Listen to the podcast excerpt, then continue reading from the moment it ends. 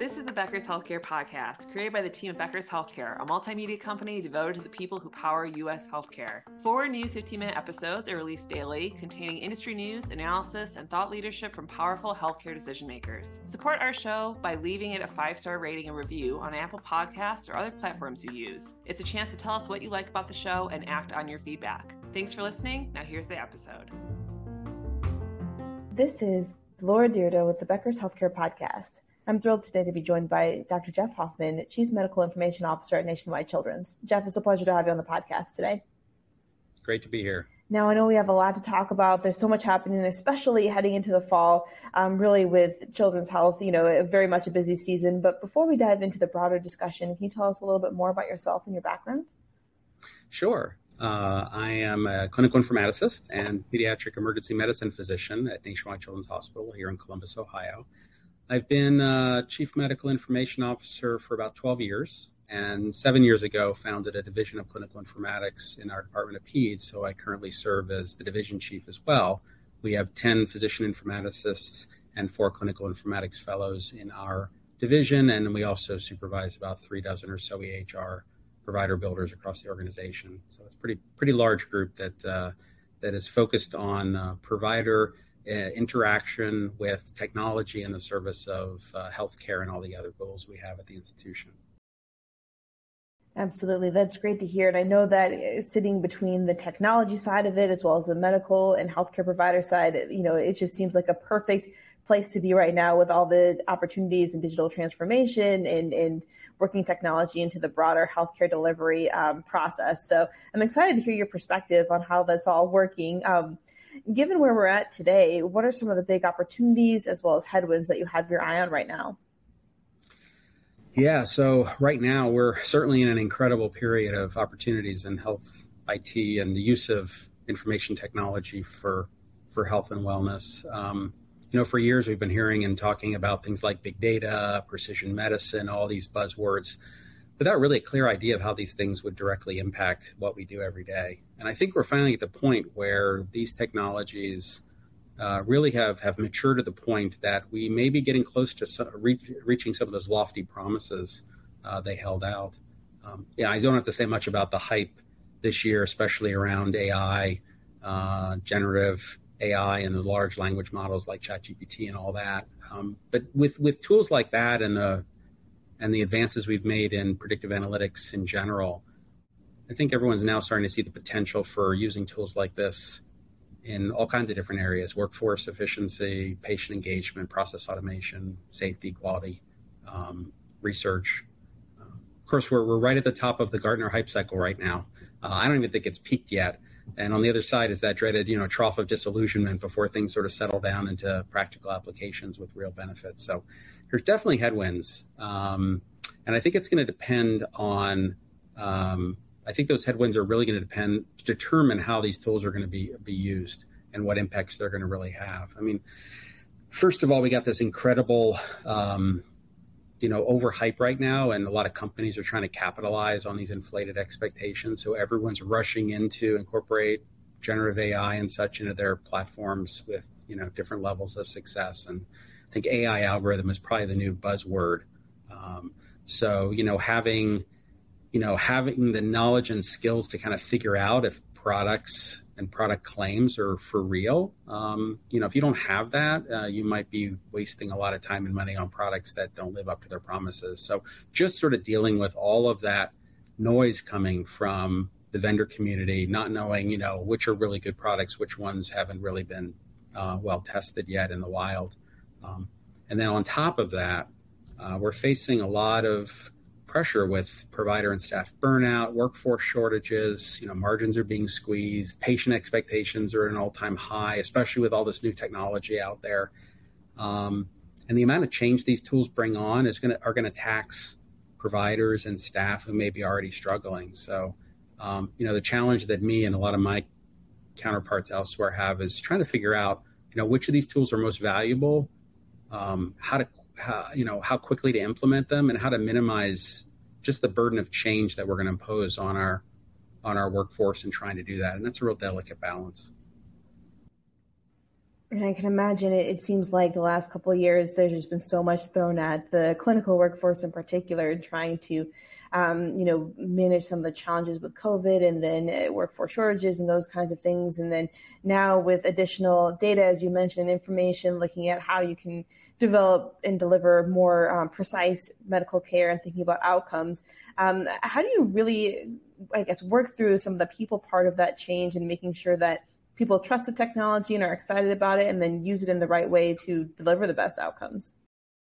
Those are really good questions. Um, and I think one of the big mistakes oftentimes is we get so excited about the technology and what it can do that we put it in there without really thinking about how it integrates into the into the workflow that people do every day. And sometimes it's it's actually that. It's an assistant that's adding into their workflow something that you know might might you know immediately provide benefit or help. But oftentimes it requires adjusting or changing a workflow that people might be very comfortable with. And so you first have to deal with just that anxiety around change in general. And then you throw into that the fact that you know some of these tools come without much explanation as to what they're doing and why. So to basically develop you need to develop a fair amount of trust uh, with the people that are going to be using these tools and trust in two ways. One, that you have confidence that these tools you know have the accuracy they need uh, don't don't introduce additional risk um, are equitable um, and at the same time trust that if if things don't turn out that way that you're in position to to to deal with those either mitigate those issues or maybe maybe switch to some other uh, process so i think just that two-way communication and trust um, is really important. And if you if you lose that early, it's really hard to get it back. That's such a great point, and definitely something to keep in mind um, for all healthcare leaders as they're looking at this transition. Now, I, I, wanted to ask, what are you, how are you thinking about growth and development, as well as adding value to Nationwide Children's overall in the near future? What does that really look like for you?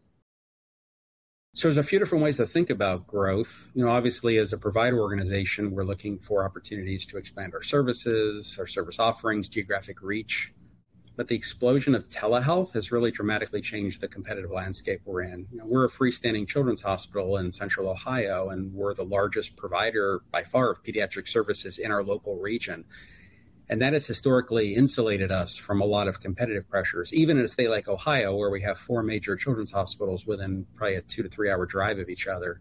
Um, but with telehealth now in the mix, we really have needed to double down on our areas of strength. We need to, we, we really are focusing on creating more dynamic destination programs and offering services that are difficult to find elsewhere. And the same thing's happening in terms of our IT platforms and services. You know, pretty much any clinical program these days rely heavily on technology to support all their patient care needs, population health, quality improvement, and so on. Um, so as a result, we've been heavily investing over the past several years in core capabilities really to take care of all those areas and to maximize the functionalities in, in what we have and what we own. So the EHR, of course, telehealth platforms, analytic tools, and such. In our case, we put together a strong data science team so we could develop internal internally things like predictive models, and uh, you know use natural language processing, augmented and virtual reality, things like that. Um, so we built up the technical infrastructure and skilled workforce to deploy these tools in in real world clinical settings so that we can study their benefit. And we continue to look for new opportunities, you know, to really take care of patients and families, but as importantly, to take care of our providers, our nurses, and the rest of our nearly 14,000 employees. So, so really, it's it's around really identifying what we're best at, investing in that, and then letting that be our calling card both in our region and outside of our region. I love that. I think it's so just fascinating to hear about and think about ways that telemedicine, virtual care, and all those other different and, and unique care delivery, um, I guess, modalities um, that have been popping up really can change the way you look at um, healthcare in, in the competitive landscape. Now, I know, um, especially in the last year, uh, just resources within the hospital have been a little bit more pinched than usual, whether it's financial, manpower, work hours, et cetera. But it's still important to kind of look it through and think about, you know, where are areas we need to double down, as you mentioned, that we're doing really well. So, from your perspective, what is one risk or investment that's still worth making this year? So, this might seem like an obvious choice, but I really think everyone should at least dip their toes into the newer AI tools if they can, the, especially the generative AI tools, um, things like ChatGPT based applications somewhere in the organization. Now, I don't expect everyone to have the technical capabilities to train their own their own large language model or, or even tweak one that's commercially available. Um, but I think it's important to begin to understand what these things can do and, and as importantly, what they can't do, what everyone's comfort level is with this technology in terms of accuracy, bias, potential legal liability. Um, because you know this is a train that's coming, and you, you can't. You're going to be faced with using these tools at some point. Um, and like I said before, every vendor seems to be baking these sorts of tools into their products, and new companies seem to be popping up everywhere with entirely new types of products based on these kinds of technologies. So, with all the hype and swirl and all these choices, it, it can really be hard to know where to start. My suggestion would be either to trial a feature like this in one of your existing applications or um, perhaps supplied by a large or stable vendor that you trust.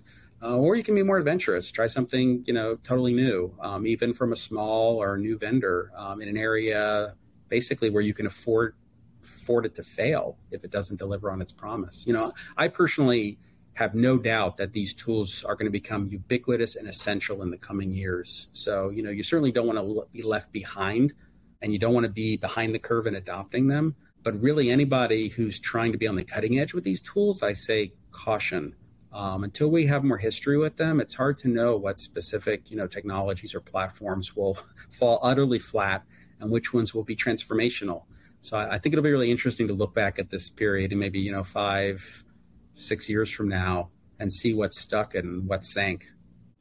Yeah, truly. It seems like right now there's just uh, such a broad field of technologies and companies, and both established as well as startups that are trying to figure out where the sweet spot is for um, really making a difference in the healthcare space. And when you look at you know um, yourself and Nationwide Children's in adopting new technologies or innovations, um, like you said, obviously you don't want to be uh, first to the punch, but but don't want to be last either where do you really see yourself on that? Um, I guess innovation scale in terms of um, being able to to wanting to jump in and, and but but also making that balance with not you know uh, taking on too much risk with something new. It is a, it is a very delicate balancing act, um, partly because the resources to do these kinds of things, whether you're buying a, a commercial product or, or building things in house with local resources, it's expensive and there's risk involved. I think that um, you know, in, in our case, uh, what we have decided to do is take a very deliberate, uh, use case focused approach. Um, while this, meaning find things where we know we have a need, there isn't necessarily something out there that can do what we wanted to do, or maybe in some cases there are, and, and, and try them out and see see how they work. So you know we've we've deployed some really innovative predictive analytics tools uh, for some of our high risk patient populations. Um, and that was done after a, a, a, significant amount of not just development time, but testing and running scenarios and simulations and figuring out what the impact would be, not just on the benefits, but also the burden that they sometimes put on work, workforce uh, members. Um, and then also, um, you know, we we definitely uh, want to want to try to um, see what our peers are doing. We want we want to make sure that what the expectations that are being put on us by our patients, by our families, by our staff, um, you know, how others are addressing those. Uh, because I think this is an area where we can really learn from each other. Um, I don't think all of us uh, really can afford to uh, try things out ourselves without having some indication of of how it's gone elsewhere. And I know that means someone has to go first, and sometimes that's us but we're also happy to let others go first and, and us follow quickly behind. That makes a lot of sense and truly seems like a, a very smart strategy um, in, approaching the very many uh, new technologies and, and, opportunities there are in the digital transformation space. Now, before we wrap up our conversation, I just wanted to return to growth one more time. Where do you see some of the best opportunities in the future? I know we've talked through a few different uh, key changes that are happening as healthcare evolves and healthcare delivery changes what, what's your perspective on the future more long term? So, from where I sit, um, what I see as some of the best opportunities for growth are in extending existing expertise, our existing expertise into into new areas, new markets. Um, obviously telehealth and remote patient monitoring, e-consult services play a big part, but also really um, developing and maintaining really strong partnerships regionally, nationally, and some cases internationally. There's historically been a lot of friction for outside providers and new patients trying to interact with health systems, and we're no exception to that. You know, patient access has historically been a major challenge, and I know uh, we and others deal with that all the time. Uh, some of that can be facilitated or helped with technologies. We're focusing on ones that can improve communication, both internally and externally. Certainly looking for ways to streamline operations, uh, referral routing automation, these AI powered chatbots we're looking into, paperless workflows we're trying to adopt, and really lowering barriers to access uh, from things as sort of that, that aren't always on the radar. Things like uh, you know transportation and travel difficulties, where telehealth might be a solution, or you know language barriers where remote interpretation services or auto translation tools could really be helpful. So you know focusing application of these tools and technologies can really attract new patients looking for key services that um, that we can offer and uh, allow us to retain our existing patients who might be tempted to look elsewhere because we can provide the same amount of patient engagement that our peers do and certainly they expect from dealing with you know other industries that have already adopted a lot of these same tools and and and technologies. That's a great point. It definitely, you know, makes a lot of sense. Uh, thank you so much for joining us on the podcast today, Jeff. This has been really a fun and interesting conversation, and I look forward to connecting with you again soon. It's been fantastic. Thank you. It's so important for leaders at the top of organizations to keep learning, stay sharp, grow their networks. To help our audience better do this in a more simplified, personalized, and meaningful way, Becker's Healthcare has launched My BHC. It's your trusted Becker's healthcare experience and more with content, connections, events, and learning opportunities. Join the community free of charge at www.my.beckershospitalreview.com and we'll see you there.